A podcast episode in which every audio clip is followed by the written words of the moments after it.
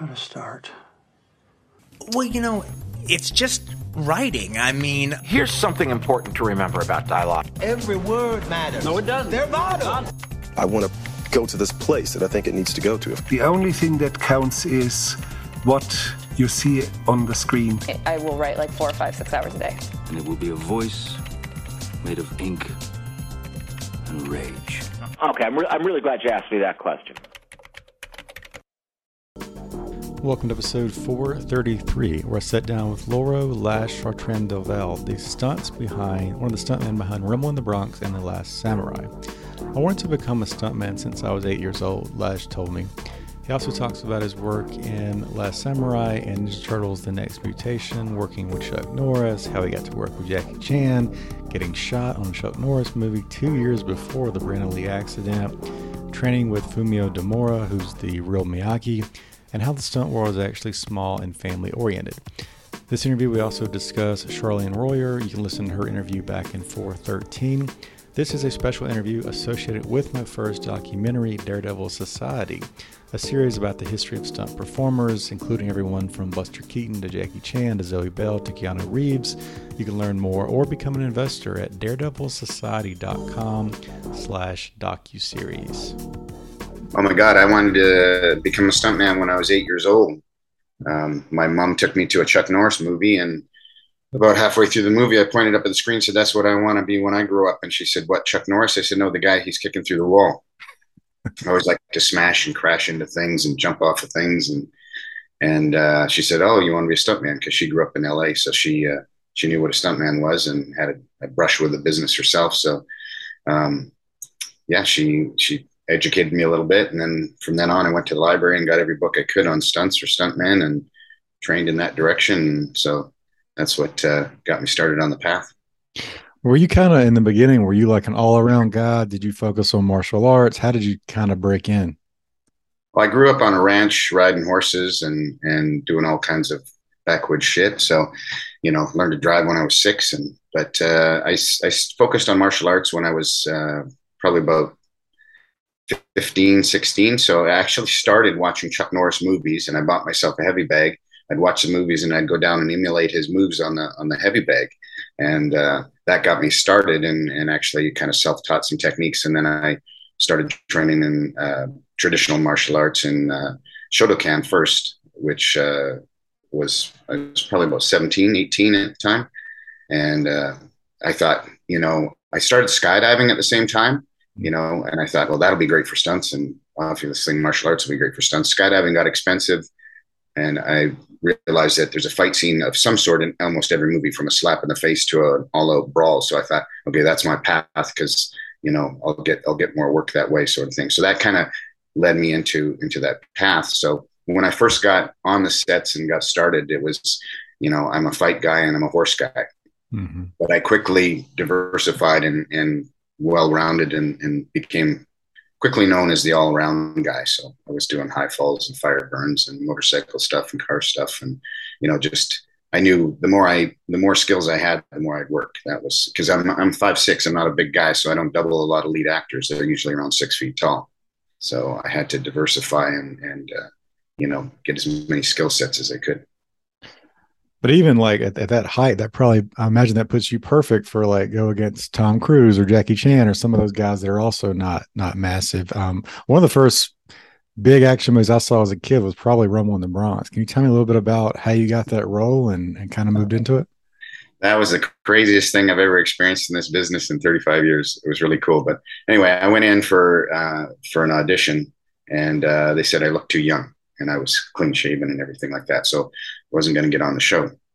And I was dying to work with Jackie Chan. Oh my God, I watched so many of his movies and, and uh, he was a hero of mine. So anyway, I, I, ended up growing a goatee and, and I was working on another show and the stunt coordinator, who was a friend of mine, Marc Akerstream, rest in peace. He's gone now, but uh, he, uh, he came over and, and I said, Hey, Mark, take a picture of me. Polaroid, you know, because we were doing Polaroids back then, and, and, take it back and see if you can submit me again. And, and sure enough, he did and uh, they called me back in. But this time I went in and I had to read with Jackie and I had to do a little fight scene with him in the room. And uh, I left the room and they said, stick around. Two minutes later, they came out and said, you got job. Okay, great. And uh, so then I started doing wardrobe and stuff. And I said, uh, you know, is there is there anything to read, any scripts or whatever? And they gave me a, a like a eight page synopsis of the movie. There was no script, never was a script. We we never saw one the whole time we were shooting or anything like that. So they contracted me for ten days, and we got started, and and then we got pulled into fight scenes with Jackie and stuff. And next thing you know, uh, I mean, by the end of the show was 55 days later, and I was finally off the show. You know, but it was it was crazy. I mean, we played hacky sack with Jackie in between every take, and you know, and and the way Jackie puts his fights together was just new to us and phenomenal, and such a learning experience because he you know puts it together in chunks. There was never a master, so we didn't fight from A to Z ever. It was like okay, he'd work out with his guys three to six moves, and let's do this, and jump on the pool table and flip off of that, and then kick this guy and smash this guy with a bottle. Okay, that's enough and then they'd put us in our places and we'd run through it with them and then okay shoot then we get that done okay bring in his hong kong guys we go this next six moves and then you guys come in and we'll kick the shit out of you I mean, like for fans of Jackie Chan, you know that he fights a lot of the same guys over and over. Was yeah. that before the stunt team, or were you guys kind of mixed in with the stunt team?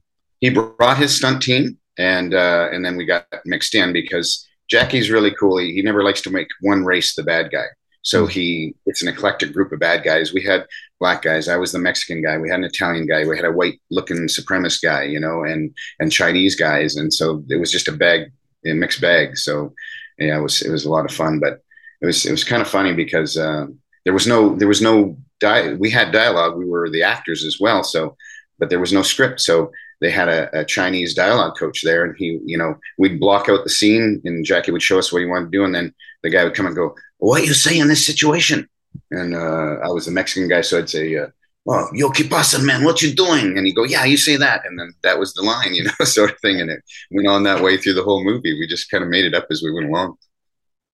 Could you kind of like um, describe maybe how long it took to do? Maybe just pick one of the fight. Either there's a convenience store fight, there's the alley fight, and then there's like the bad guy headquarters fight. Mm-hmm. The headquarters fight seems like, I mean, there is some natural progression to the way he's moving through the the everything. I guess you'd say, but can you kind of describe some of those action scenes you were in? Well, the the grocery store fight was the the first one that we did, and it was it was the most memorable for me because it was fun. We walked in there, and they said, "You stand here, you stand here, you stand here." And Jackie steps in the middle of us, and, he, and okay, in action. And whoa, whoa, we are like, "What are we doing? What are we doing?" Oh, and then the guys started showing us, "Okay, you're this guy, and you do these moves, and you're this guy, and you're you know you're going to do these moves." And so um, I, I was I was pretty young and excited and stuff, and there was a big pile of Pepsi cans, you know, made into a tower sort of thing in the grocery store there. I said, Jackie, can you throw me in there? He says, No, no, the audience is expecting that. I'm not going to throw anybody in there because they're gonna they're gonna see that and they go, Oh, he's gonna throw somebody through that, right? So anyway, I, I had a bit of a fight with Jackie and he beat shit out of me and then he kicks me into the the shelving unit. And next thing you know, okay, next next setup and you here take a knife. You come at me and if you give it to the italian guy chris franco and chris comes out with a knife wraps his arm spins him around throws him through the pepsi cans. I'm like ah shit i wanted to go through there. But that was where that's where we learned that we were just going to make up our dialogue at the at the moment and yeah it was just all all make it up as you go along. And it was it was great and we just kept going and jackie get on the phone and call hong kong and ask for more money and we just keep going and just it just went and went and went and went. It was it's ton of fun, ton of fun. And like I feel like a little bit after that movie, he got Hollywood put a lot more parameters on him with wires and everything else. This one felt pretty like free for all. Was that kind of your take on the some of the stunts he was doing in that? Oh, hundred percent. I mean, there was there was barely any wire work. Um, I can recall half a dozen, you know, just assists. You know, he wasn't ever flying or anything. It was very realistically based, so it was it was great. But uh, yeah, it was it was just um, you know the whole truck thing and jumping off uh, off the roof of the parkade was just uh, phenomenal. And actually, I almost I got this close to doubling Jackie for that jump. So one day, uh, Stanley Tong, the director, and Jackie said, "Come, come, go over here." And they had built a box rig off of another level of that parking garage, and it was the same level as what that doorway was in the in the apartment across the alley that Jackie jumped to, jumped through. And and so we we all did the jump into the cardboard boxes to check the distance and and make it between the door and everything like that. And and I did it, and Stanley, who was the director, did it, and Jackie did it. And uh, it's like, oh man, I hope Stanley's tired that day and doesn't want to do it, you know, sort of thing, because he he was a stunt guy before he was a director. Hmm. And uh, sure enough, that day he got out from the director's chair and threw on the clothes and jumped across the alley. And uh, I, was, I was so close. And then, and then every day after work, we had our cars parked on that parking parkade up on like the seventh level, and I would climb up the outside of the parkade and reach from floor to floor and pull myself up and then go to the next one. And Jackie saw me do that one day and he says, I want to do that in the movie, but I want you to double me. And I was like, yes, I'll get to double him. And then I ended up being on another show for a couple of days. And that's when they shot that. And Jackie said, no, I did it myself. And but yeah, a lot of fun on that show. I mean, that was kind of the. I feel like when that came out, and this was a long time ago, but I feel like the marketing around it was also like no stuntman, no equal, or something like that. Like, did he feel that pressure to do all these things on camera? I guess. Well, he had always done that in all his Hong Kong films, right? And this was, uh, you know, kind of his big American North American debut, and he totally wanted to do everything. The only reason he didn't do that jump is because it was just a ridiculous risk for to have him do that. And and we had an airbag on the ground down below but there was wires across and anything could have happened. I mean if didn't quite make it or something broke you know it was it just wasn't going to be a good thing. And and the show would have went down for sure. I mean he broke his ankle anyway jumping onto the hovercraft and he ended up putting a cast on it and then and then pulled a sock over top of it that was colored like a tennis shoe. And then he carried on with the show you know it's just like go go go jackie never stops and that one scene, I mean, watching everything he does, that was a relatively simple jump. It's just like you can get hurt anywhere, basically, doing stuff like that. Well, when you jump onto a moving craft or vehicle, you know, you got that that twist level that's you're not landing solid. It's gonna tear, tear something, you know. So it's it's very highly likely you're gonna blow an ankle or a knee when you jump onto something that's moving. And he did it. Did you guys shoot like was it shot linear at all? Was the hovercraft the last thing he shot? Just kind of all however y'all could get the scheduling, I guess, right? Yeah, it was all, yeah. all over the place. Yeah. Um, so I talked to Sharlene. She's the one that recommended I reach out to you. Did she tell me that you were shot early in your career? Is that true? Yeah. So you know, another Chuck Norris story. So uh, I mean, my sensei Fumio Demura, who just passed away last week, um, he was good friends with Chuck Norris. They trained when Chuck came back from Korea, and and they became really good buddies. And uh, Chuck would come to his tournament every every season in February. But Chuck was shooting a movie up here called The Hitman, and um, I was just a young stunt guy. I tried out for the show again. I looked too young, and and uh, they didn't pick me. And uh, Sensei Demura sent me a letter. Said, "Can you go to the set and get Chuck to sign this?" It was for his brochure for his tournament, right? And uh, so he got called Chuck, and I got access to the set. And Chuck was signing the letter. And he says, "So you flew all the way up here from California to to get me to sign this?" And I said, "No, no, I live here." I thought you were one of Sensei's students from California. I said, "Yeah, but I, I live here now. What are you doing here? I'm trying to get into stunts." Oh, why didn't you tell me? I'd put you in the movie. So he said, "Stick around, have lunch, and uh, we'll find something for you to do." So they made up this stunt. Uh, there was a scene where they were gonna kill their best friend because he had been tortured almost to death and he was still alive. So they're going to put him out of his misery. So they put me on the table and I and the guy had been cut open and his guts were put on his chest and he was still breathing and and you know Chuck's supposed to shoot him in the head. He can't do it. Hands the gun to Al Waxman, this other actor, and he's supposed to shoot him. And I'm supposed to do the funky chicken and fall off the table and that was it. You know, it wasn't a, it wasn't a big stunt, but they found something for the kid to do, right? Well, long story short, the stunt coordinator had been sent home the armor had been sent home and uh, the director got excited. He wanted more flash coming out of the gun. So they poured gunpowder. They gave it to the props and they said, What makes the flash? Gunpowder. Okay, so let's put more in there. So they poured gunpowder down the barrel on top of a full load blank. So that just turned the gun into a pipe bomb, basically. Now there's a little piece that's screwed into the end of a, a gun, especially a nine millimeter semi automatic. So it, it makes your barrel, you screw it in there, it's a fitting, makes it down to about that small. So it's called a choke. So it causes back pressure, and that's what ejects the empty shell. So when you shoot a gun and the shells are flying out, it's because there's back pressure that kicks it out. Now, usually there's a bullet traveling down the barrel that causes that back pressure.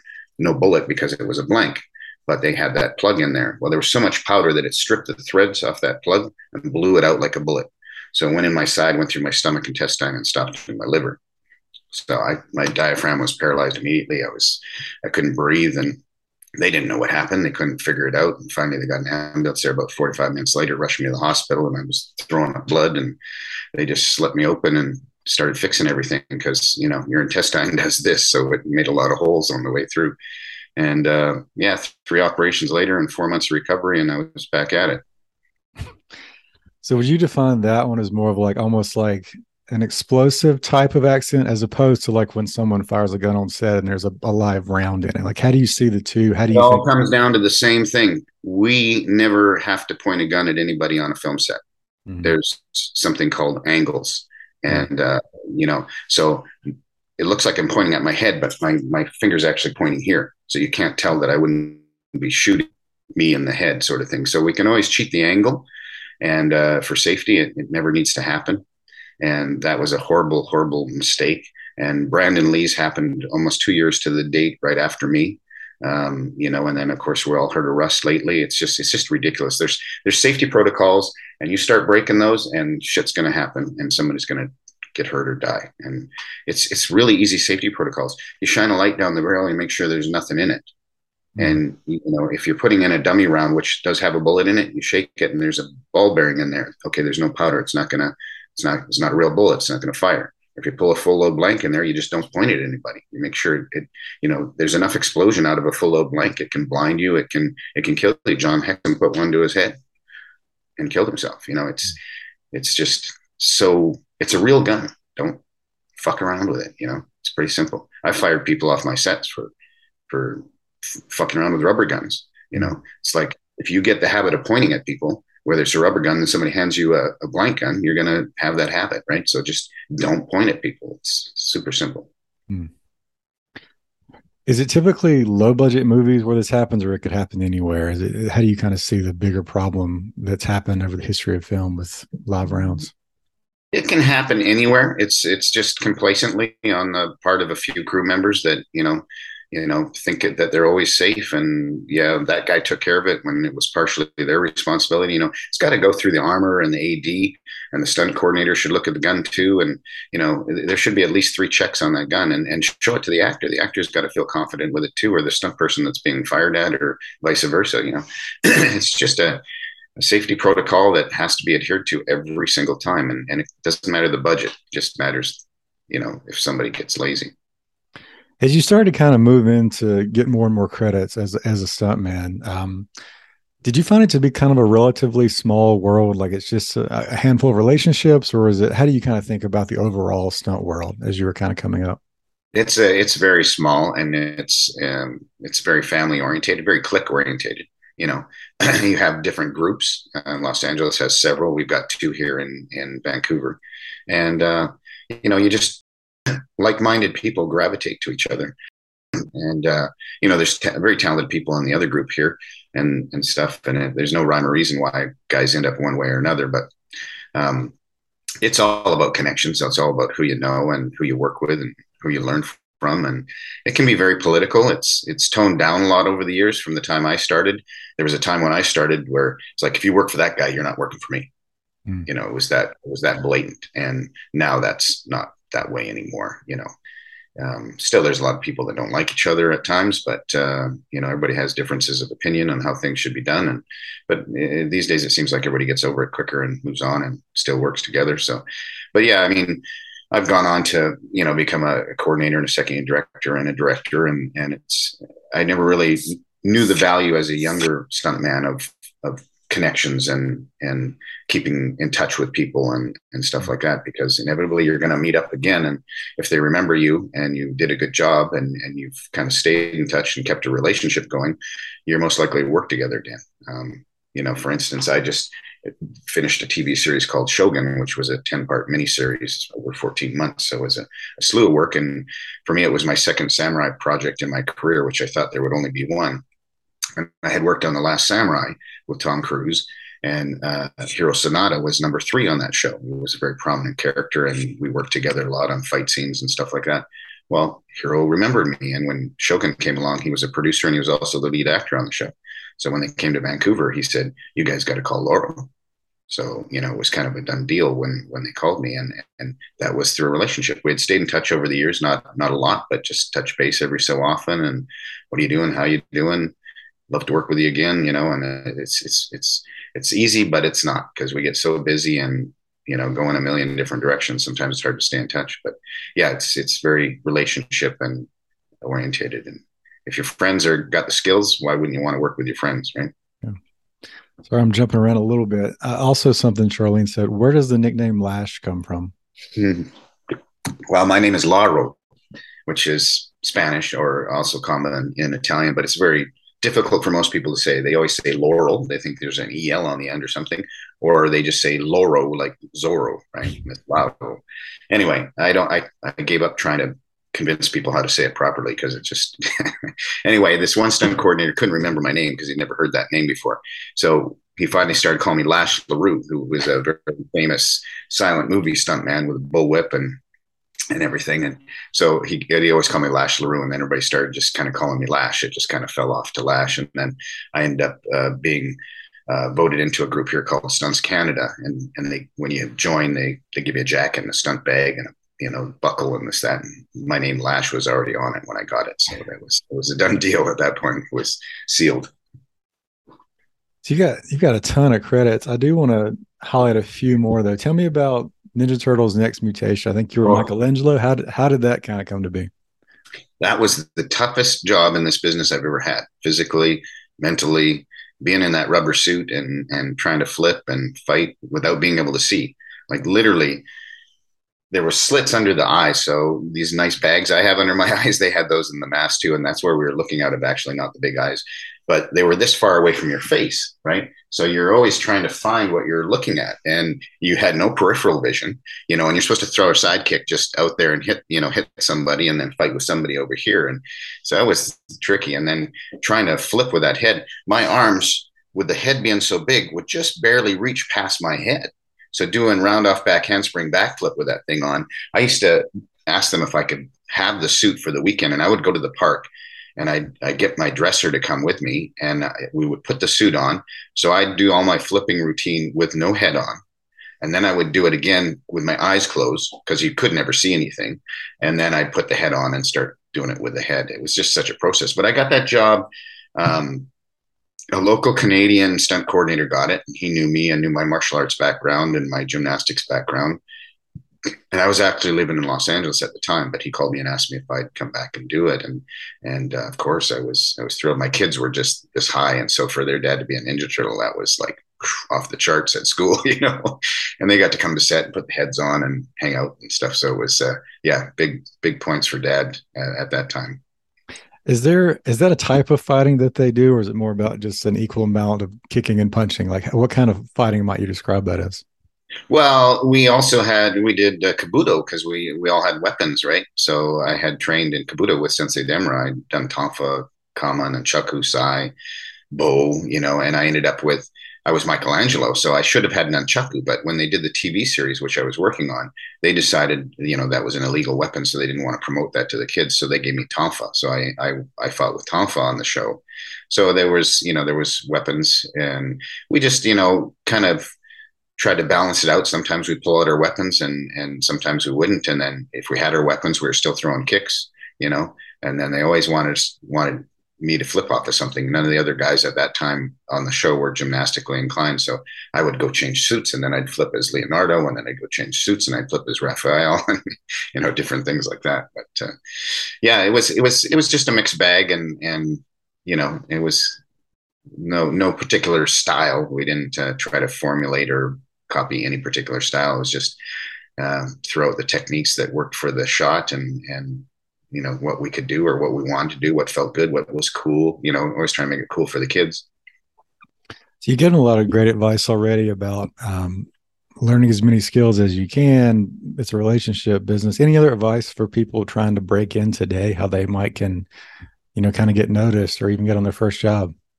I always tell the new kids on the block practice the three l's look listen and learn right? You, you, too many people come into this business thinking that they've got to talk too much and you know look at me and pay attention to me and that's how i'm going to get the next job and move up because you're going to be paying attention to me. But it's you know stay humble stay real keep your feet on the ground. We're all just people doing a job. And no matter how talented you are how good you are there's always someone better and you know what I, am I'm, I'm proud of a lot of people in this business have done an amazing job but sometimes I see it go to their head and they just turn into different people, and it, makes me want to cry because they they were to me they were good people at one time, and it's hard to talk to them anymore sometimes. So it's just it's it's easy. It's easy to be nice to people. You know that PA that's parking your car or helping you park your car. Don't shit on them because they tell you not to park here and park over there. Just be nice to them. You know, give them a stunt hat. You know what? That worked for me. I gave a PA a stunt hat. Twenty years later, she was a, a production manager and hired me on a show it's just so easy to be nice. You don't need to be a dick. And and I see people turn into dicks all the time because their head gets too big. So just keep your feet on the ground, do a great job, practice, train, be nice to people. It's really easy. It's really simple. Thanks so much for tuning into the show. Before you take off, I want to give you a free gift. I'm giving you my first book, Ink by the Barrel, for free. That's the digital download and audiobook at brockswinson.com. Inside this book, you'll learn how to annihilate writer's block by embracing Elizabeth Gilbert's playful trickster mentality. You can learn to weaponize your anxiety with Kevin Kelly's different is better approach, and learn how to defend your time with Ryan Holiday's calendar anorexia mindset. There's just a few other ideas in the book, Ink by the Barrel. It's also based on over 400 interviews I've done right here on Creative Principles. So go steal that book right now, Ink by the Barrel, to learn how to be a prolific writer. Can get your copy that's digital download and audiobook at brockswinson.com, B R O C K S W I N S O N.com. And if it's your first time here, thanks for listening. We'll see you next time. Make sure to hit that subscribe button so you never miss an episode.